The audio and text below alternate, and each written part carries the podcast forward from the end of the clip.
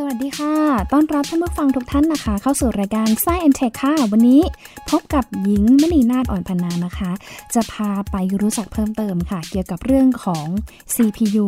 ไม่ได้มีเฉพาะแค่คอมพิวเตอร์นะคะแต่ว่ายังมีกับอุปกรณ์หลายๆอย่างที่ใช้ตามบ้านเรือนของเราด้วยนะคะเรียกได้ว่าเป็นเหมือนสมองของอุปกรณ์นั้นๆค่ะที่ทำหน้าที่ตัดสินใจหรือว่าคำนวณที่จะได้รับคำสั่งออกมาแล้วก็ใช้ในการทำงานนั่นเองนะคะจะเป็นอย่างไรเดี๋ยวคุยรายละเอียดเพิ่มเติมสักครู่เดียวค่ะ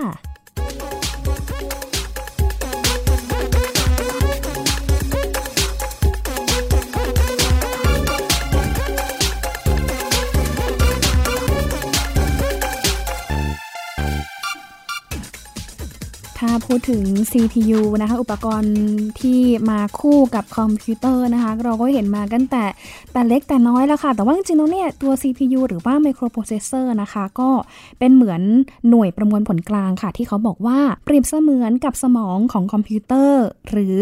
สมองของอุปกรณ์อิเล็กทรอนิกส์ที่เราใช้ตามบ้านเรือนทั่วไปเนี่ยนะคะเขาก็จะทำหน้าที่ตัดสินใจหรือว่าคำนวณหรือว่าพอถูกสั่งงานออกมาเนี่ยก็จะนำไปประมวลแล้วก็นำไปสู่การทำงานแต่ละหน้าที่นั่นเองนะคะแต่ว่าจริงๆแล้วเนี่ย ซี พี ยู ของอุปกรณ์อิเล็กทรอนิกส์หรือว่าอุปกรณ์ไฟฟ้าที่ใช้ตามบ้านเรือนกับ ซี พี ยู ของคอมพิวเตอร์เนี่ยมีความแตกต่างกันมากเดี๋ยววันนี้นะคะจะพาไปเจาะลึกข้อมูลและรายละเอียดนะคะว่า ซี พี ยู จริงๆแล้วเนี่ยหลักการทำงานของเขาเนี่ยนะคะคอนเซปต์คืออะไรทำงานต่างกันอย่างไรแล้วจริงๆแล้วเนี่ยมีกี่ประเภทค่ะพูดคุยเพิ่มเติมกับทางพี่หลามที่รักบุญปรีชาผู้เชี่ยวชาญด้านเทคโนโลยีค่ะสวัสดีค่ะพี่หลามค่ะสวัสดีครับคุณหญิงสวัสดีคุณผู้ฟังครับค่ะเอาภาษาบ้านๆง่ายๆเลยนะคะถ้าคนที่ไม่ได้อยู่ในด้านวง ไอ ที ซี พี ยู จริงๆแล้วเนี่ยนางคืออะไรคะพี่หลามคะครับผมจะพยายามนะก็คือค่ะจะพยายามถ่ายทอดความเข้าใจของตัวเองให้เป็นภาษาที่เข้าใจง่ายที่สุดพี่หลามทำได้อยู่แล้วจริงๆแล้ว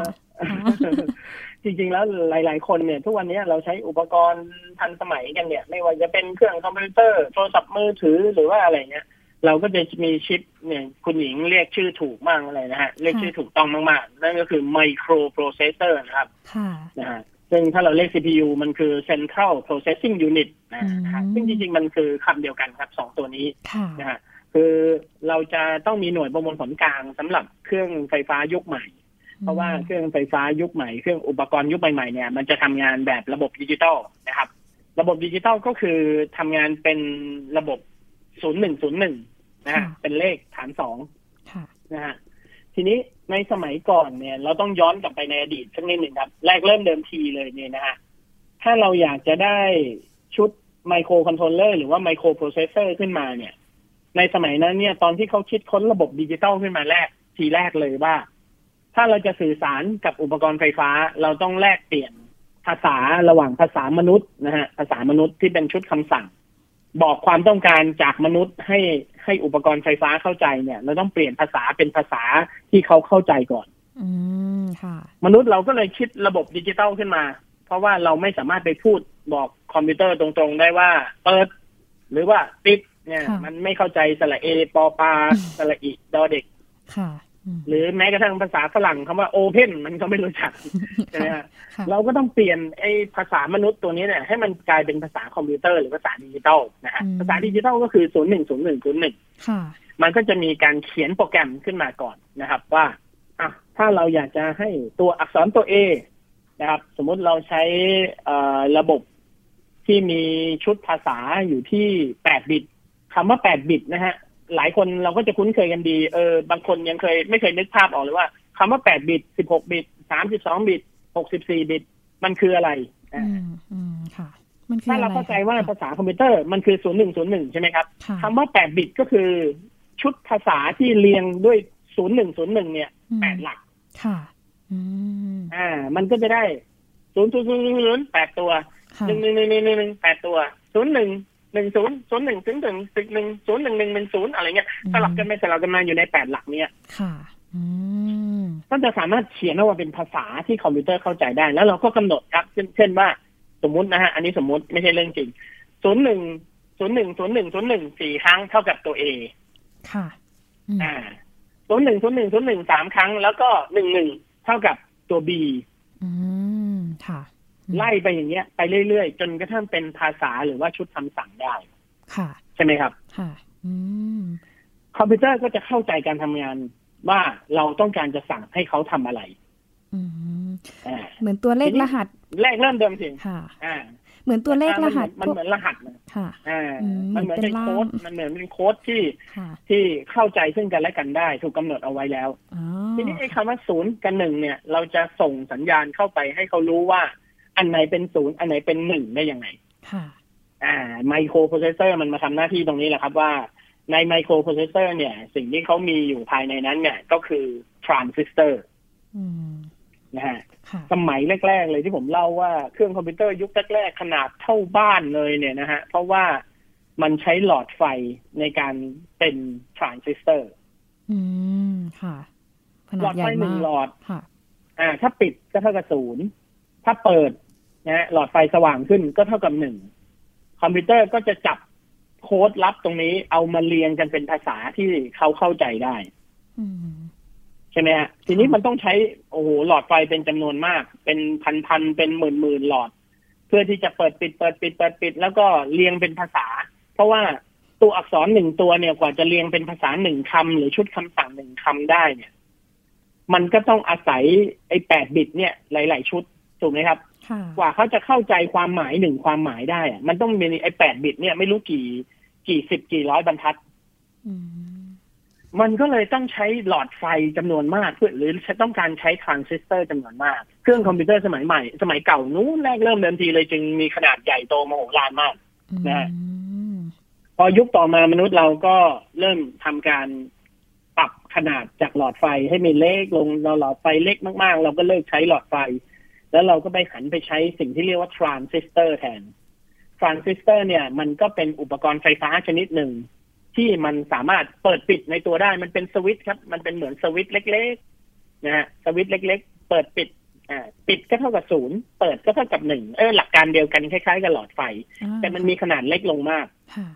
ใช่ไหมฮะชุดไมโครโปรเซสเซอร์มันก็จะเริ่มขนาดจากเท่าบ้านก็เริ่มเล็กลงมาเหลือเท่ากำแพงเหลือเท่าโต๊ะเหลือเท่าเก้าอี้แล้วก็เล็กลงเหลือเท่าสมุดหนังสือเล่มนึงเล็กลงไปอีกเหลือเท่าแบงค์ธนบัตรเล็กลงไปอีกเหลือเท่าเหรียญบาทอะไรเงี้ยมันก็จะเล็กลงไปเรื่อยๆค่ะโอ้มีวิวัฒนาการมาเรื่อยๆตามความสามารถของมนุษย์ตามความสามารถของมนุษย์ที่จะสามารถสร้างทรานซิสเตอร์ให้เล็กได้มากแค่ไหน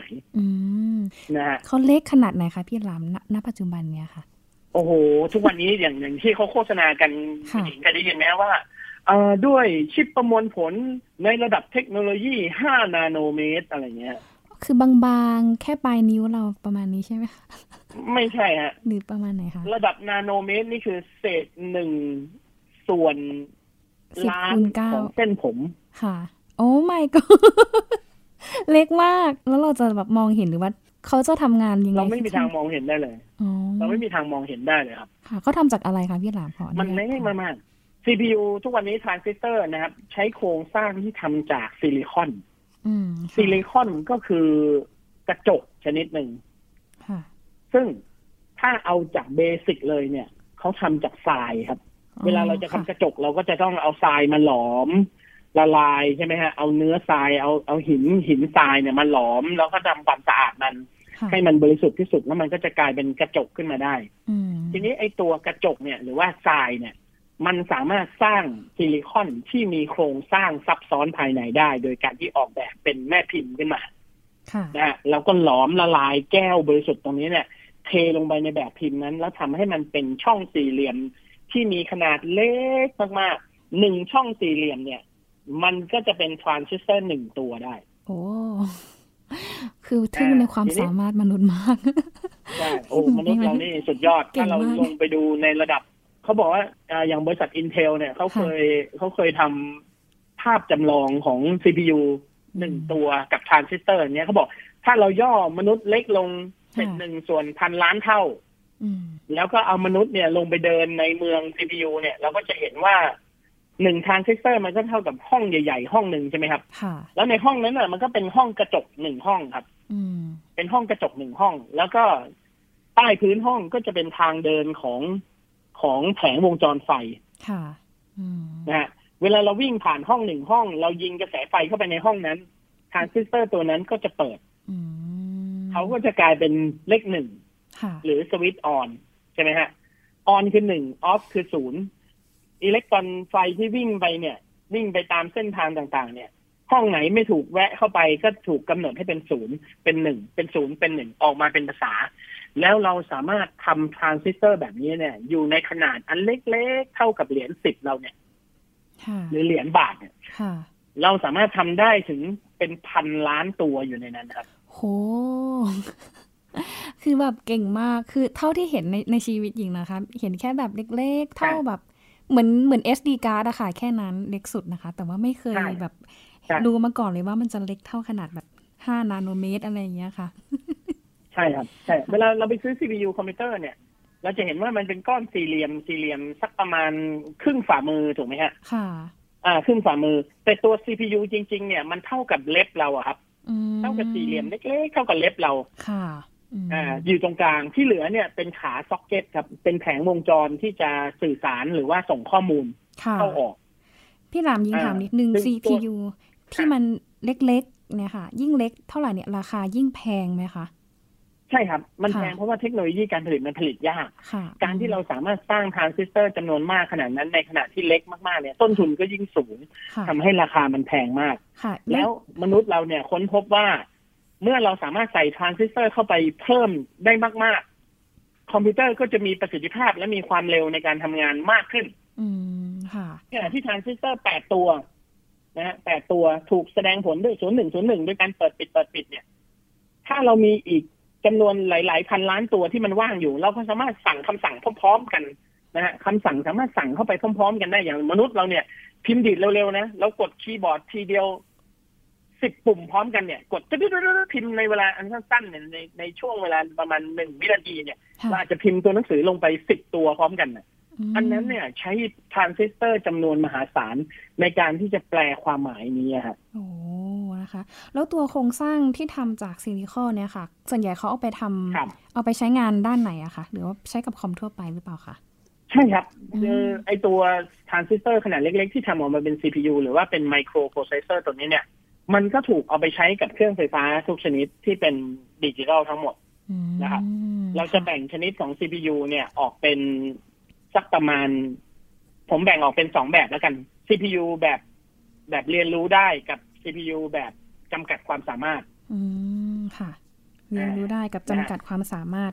ต่างกันยังไงคะใช่คือถ้าเป็นแบบเรียนรู้ได้เนี่ยเราจะเรียกมันว่า ซี พี ยู ค่ะนะฮะเราจะเรียกมันว่า Central Processing Unit ซึ่งอยู่ในคอมพิวเตอร์อยู่ในโทรศัพท์มือถืออยู่ในอุปกรณ์ที่มันมีความสลับซับซ้อนในการทำงานมากๆนะฮะแต่ถ้าอยู่ในเครื่องไฟฟ้าอย่างตู้เย็นทีวีนะครับไอทีวีต้องใช้ ซี พี ยู ลืมไป ถ้าเป็นตู้เย็นพัดลมหรือว่าแอร์คอนดิชันนะครับเตาอบอะไรเงี้ยพวกนี้เนี่ยจะเป็นสิ่งที่เรียกว่าไมโครคอนโทรลเลอร์ไมโครคอนโทรลเลอร์ใช่มันเป็นชิปแบบเดียวกันครับแต่ถูกออกแบบมาให้มีคำสั่งและความรู้อยู่ในนั้นเนี่ยจำกัดคือถูกกำหนดมาจากโรงงานเลยว่าอ้าวชิปตัวนี้นะสามารถสั่งอุปกรณ์ไฟฟ้าสั่งวงจรไฟฟ้าชนิดนี้ได้สั่งอุปกรณ์ที่อยู่ข้างเคียงได้หนึ่ง สอง สาม สี่ได้แค่สี่ตัวนี้นะครับถ้าไม่ใช่สี่ตัวนี้มันจะไม่รู้จักแล้วมันก็จะสั่งงานไม่ได้แล้วชุดคำสั่งสมมติว่ามี สองพันสองร้อย ชุดก็บรรจุลงไปแค่นั้นแล้วจบเลยอืมค่ะปิดเลยนะฮะปิดเลยจะเป็นไมโครคอนโทรลเลอร์ที่มีความสามารถแค่นั้นเลยไม่สามารถเพิ่มความสามารถเข้าไปได้เราป้อนข้อมูลอะไรให้นางเท่าไหร่นางก็คือทำงานได้เท่านั้นไม่ได้สามารถที่จะเรียนรู้เพิ่มเติมนอกจากนี้อืมค่ะใช่ชิปแบบนี้นะครับในวงการอุตสาหกรรมเขาเรียกว่า embedded chip ค่ะก็คือชิปที่ถูกกำหนดความสามารถเข้าไปแล้วก็ไม่มีวันเพิ่มได้อีกอืมค่ะอาจจะแบบความสมาร์ทความอัจฉริยะของเขาก็อาจจะไม่เท่าตัว ซี พี ยู ของคอมพิวเตอร์แล้วก็สมาร์ทโฟนใช่ไหมใช่ใช่พวกนี้จะใช้กับอุปกรณ์ที่ไม่ต้องมีระบบ Operate System นะครับไม่ต้องมี โอ เอส อืมค่ะมันก็จะมีแค่ตัวชิปมันซึ่งมีภาษาและการทำงานอยู่ในตัวแล้วก็มีเงื่อนไขภาษาที่เขาคุยกันกับตัวอุปกรณ์อื่นๆแค่นั้นไม่ต้องมีระบบปฏิบัติการไม่ต้องอัปเกรดซอฟต์แวร์ไม่มีซอฟต์แวร์อยู่ในนั้นอืม ก็คือเป็นระบบปิดเราก็จะทำงานได้แค่นั้นค่ะค่ะอีกแบบนึงคือ ซี พี ยู ก็คือเนี่ยอยู่ในทีวีรุ่นใหม่ๆนะทีวีรุ่นใหม่ๆเครื่องคอมพิวเตอร์เครื่องเล่นเกมนะครับโทรศัพท์มือถือนะครับพวกนี้ก็จะเรียกว่า ซี พี ยู ซึ่งพวกนี้ต้องทำงานอยู่บนระบบปฏิบัติการก็จะมีความสามารถในการเพิ่มซอฟต์แวร์เพิ่มโปรแกรมเพิ่มชุดคำสั่งเข้าไปแล้วก็สามารถทำงานได้มากขึ้นพี่หลามถ้าเทียบความเสี่ยงกันคือก่อนหน้านี้เคยได้ยินเรื่องของแบบพวกมัลแวร์อะไรต่างๆอย่างเงี้ยค่ะถ้าแบบเทียบความเสี่ยงกันระหว่างตัว ซี พี ยู กับไมโครคอนโทรลเลอร์ไมโครคอนโทรลเลอร์ไม่แน่ใจว่าใช้กับพวกอุปกรณ์คิดเงินตามร้านค้าหรือว่าเคาน์เตอร์คิดเงินในห้างด้วยหรือเปล่านะคะนี่ไม่แน่ใจอันนี้คือจริงๆมันเป็นลูกผสมครับอย่างอย่างเครื่อง พี โอ เอส เนี่ยมันก็เป็นเครื่องคอมพิวเตอร์เครื่องชนิดหนึ่งถ้าเราสังเกตว่าเราลื้อเข้าไปดูในหน้าจอของ พี โอ เอส ตัวนั้นก็อาจจะเป็น Microsoft Windows อ่าใช่ไหมครับอย่างเนี้ยไส้ในเนี่ยไม่ใช่ไมโครคอนโทรลเลอร์ละไส้ในเป็น ซี พี ยู แต่อาจจะเป็น ซี พี ยู รุ่นที่ไม่ได้ทันสมัยมากเพราะว่ามันเอาไว้ใช้งานแค่แค่การทำเป็นรันซอฟต์แวร์คิดเงินแค่นั้นค่ะถ้าเป็นตัวไมโครคอนโทรลเลอร์ลูกผสมที่เป็น ซี พี ยู อะค่ะเหมือนอย่างเช่นอุปกรณ์คิดเงินตามห้างต่างๆหรือว่าระบบอะไรต่างๆในห้างที่ไม่ใช่คอมพิวเตอร์กับ ซี พี ยู ที่ใช้กับคอมพิวเตอร์สมาร์ทโฟนนะคะความเสี่ยงในการที่จะแบบระบบพังหรือว่าระบบถูกโจมตีอะไรอย่างเงี้ยแบบไหนมันจะเสี่ยงมากน้อยกว่ากันนะคะผมแบ่งออกเป็นอย่างนี้ครับอุปกรณ์ไฟฟ้าไม่มีระบบรักษาความปลอดภัยครับอืมค่ะพังแล้วพังเลยอย่างเงี้ยถ้าเราสมมติว่าเราอยากจะโจมตีเครื่องปรับอากาศเราซึ่งไม่รู้เราจะโจมตีไปทำไมนะฮะ อันนี้ดูผมผมจินตนาการตามสิ่งที่คุณหญิงยกตัวอย่างมานะไม่ไม่หญิงยกตัวอย่างเนี่ยจะโจมตีเครื่องปรับอากาศเราเนี่ยซึ่งไม่รู้เราจะโจมตีไปทำไมเราก็สามารถไปต่อแผงวงจรเข้าไปแล้วเราก็ใส่โปรแกรมภาษาเข้าไปมั่วๆมันก็จะสับสนแล้วมันก็จะทำงานไม่ได้มันก็จะพังไปเลยอืมหมายถึงเคสที่เป็นลูกผสมอะค่ะอย่างเช่นพวกพวกอ่าเคาน์เตอร์คิดเงินในห้างในอะไรเงี้ยที่เขาก็จะมีเหมือนเหมือนไมโครคอนโทรลเลอร์ที่มันดูฉลาดขึ้นเหมือนพวกนั้นก็จะเป็นเหมือนคอมพิวเตอร์เครื่องหนึ่งมันก็จะมีภาค input output แบบเดียวคอมพิวเตอร์เพราะฉะนั้นมันก็จะสามารถส่งข้อมูลเข้าออกได้ก็ก็หลักการเดียวกันครับถ้าเราจะถ้าเราจะเข้าไปจัดการอะไรกับตัวพวกนั้นเนี่ยมันมี ไอ โอ คือคือถ้าเป็นเครื่องไฟฟ้าแบบแบบทั่วไปเนี่ยมันจะไม่มี ไอ โอ มันจะไม่มี input output ค่ะอืมมันจะไม่มีช่องต่อเลยคือเราไม่รู้จะไปสื่อสารกับมันยังไงเพราะว่ามันเป็นระบบปิดถูกไหมค่ะการใช้งานอะไรมันอาจจะไม่ได้แบบว่าหลากหลายหรือว่าแบบเนื้อชั้นกว่าคอมพิวเตอร์ภาษาที่เขาใช้ภาษาที่เขาใช้ภาษาอะไรก็ไม่รู้อาจจะเป็นภาษาเฉพาะของเขาซึ่งเราจะไปคุยกับไอ้เครื่องพวกนี้เราบางทีเราก็ยังไม่รู้เลยว่ามันพูดภาษาเดียวกันกับเราหรือเปล่าอืมค่ะมันไม่เหมือนคอมพิวเตอร์คอมพิวเตอร์เนี่ยมันเป็นภาษากลางทีนี้คนที่จะเข้าไปเปลี่ยนแปลงวิธีการทำงานมันเนี่ยถ้ารู้ภาษานี้ก็สามารถเข้าไปเขียนภาษาหรือไปเขียนคำสั่งใหม่ๆเข้าไปได้มันก็เลยดูเหมือนอันตรายมากกว่าแต่จริงๆแล้วไอ้เครื่องแบบระบบปิดเนี่ยอันตรายกว่าเพราะไม่มีระบบรักษาความปลอดภัยเลยอืมค่ะอ่ามันเป็นเหมือนหมู่บ้านบ้านหมู่บ้านนึงที่เขากินอยู่เกิดแก่เจ็บตายกันอยู่ในหุบเขาแล้วเขาไม่เคยติดต่อโลกภายนอกเลยค่ะหมู่บ้านเหล่านั้นก็จะไม่เคยมีระบบรักษาความปลอดภัยแล้วคนแปลกหน้ามาเขาก็จะไม่รู้จักแล้วเขาก็ไม่รู้ว่าคนนั้นดีหรือไม่ดีอะไรอย่างเงี้ยแต่ในขณะเดียวกันคนในเมืองบ้านอยู่ในเมืองโอ้ยบ้านต้องมีประตูรั้วต้องมีหน้าต่างมีเหล็กดัดนะป้องกันโจรขโมยเข้าเห็นไหมมันมันต่างกันตรงนี้แหละครับคนอยู่บ้านนอกนี่หน้าต่างเปิดโล่งเลยนะบ้านไม่มีประตูล็อกด้วยไม่มีรั้วบ้านด้วยเดินเข้ามาเมื่อไหร่ก็ได้เพราะเขาอยู่อย่างนั้นอยู่แล้วค่ะแล้วตัว ซี พี ยู ในคอมกับในสมาร์ทโฟนนี่หลักการทำงานเขาแตกต่างกันยังไงคะต่างกันเล็กน้อยต่างกันเล็กน้อยเนื่องจากสมัยก่อนที่เราเริ่มผลิตอุปกรณ์พกพานะครับเรามีการทดลองว่าเราเอา ซี พี ยู ที่อยู่ในคอมพิวเตอร์พยายามจะย่อขนาดให้มันเล็กลงเพื่อที่จะให้มันมาใช้บนอุปกรณ์พกพากลายเป็นว่าเจอปัญหาสองปัญหาคือความร้อนสูงแล้วก็กินไฟเยอะมากนะฮะไม่สามารถใช้ไฟแบบแบตเตอรี่ก้อนเล็กๆได้นะฮะเขาก็เลยต้องแตกไอ้ ซี พี ยู ระหว่างอุปกรณ์พกพากับไม่พกพาเนี่ยแยกออกเป็นสองส่วนนะฮะก็เรียกเป็นสองสถาปัตยกรรมก็คือแบบที่เป็นคอมพิวเตอร์ตั้งโต๊ะหรือเครื่องที่เป็นแบบเครื่องที่ต้องใช้แบตเตอรี่ใหญ่ๆก้อนใหญ่ๆอย่างโน้ตบุ๊กอะไรอย่างเงี้ยนะฮะเขาก็จะเรียกเป็น ซี ไอ เอส ซี ครับ ซี ไอ เอส ซี นี่ย่อมาจาก Complex Instruction Set Computer อันนี้เนี่ยเป็น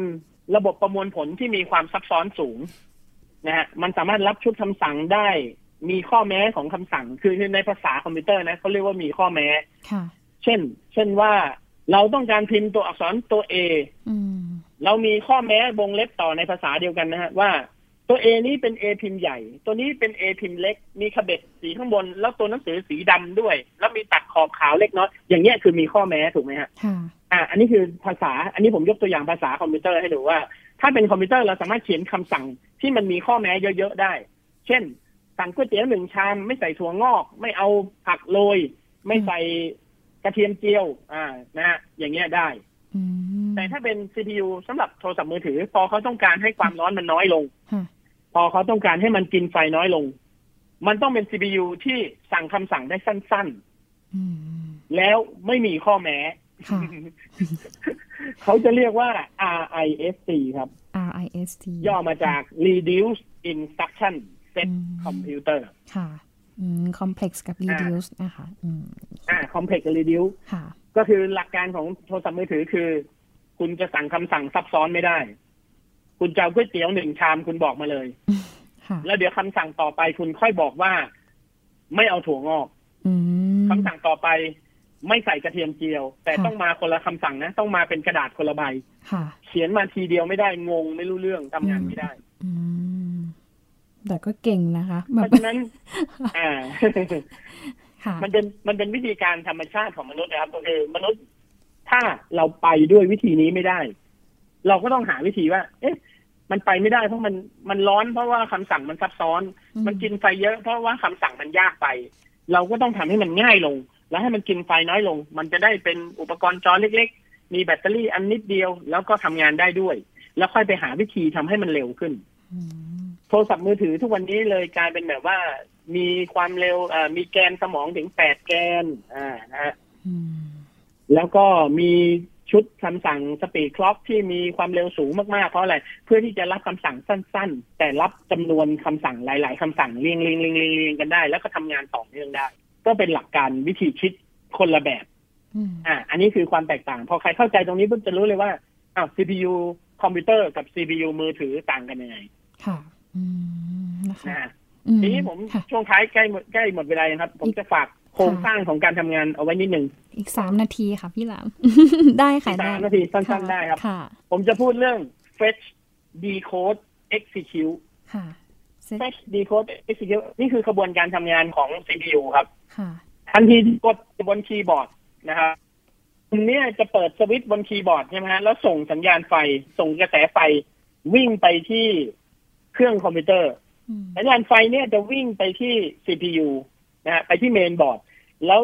แยกชนิดของสัญญาณไฟเนี่ยไปเป็นภาษาของคอมพิวเตอร์แล้วส่งเข้าไป ซี พี ยู ซี พี ยู จะถอดรหัสกันครับ ซี พี ยู จะรับคำสั่งมาว่า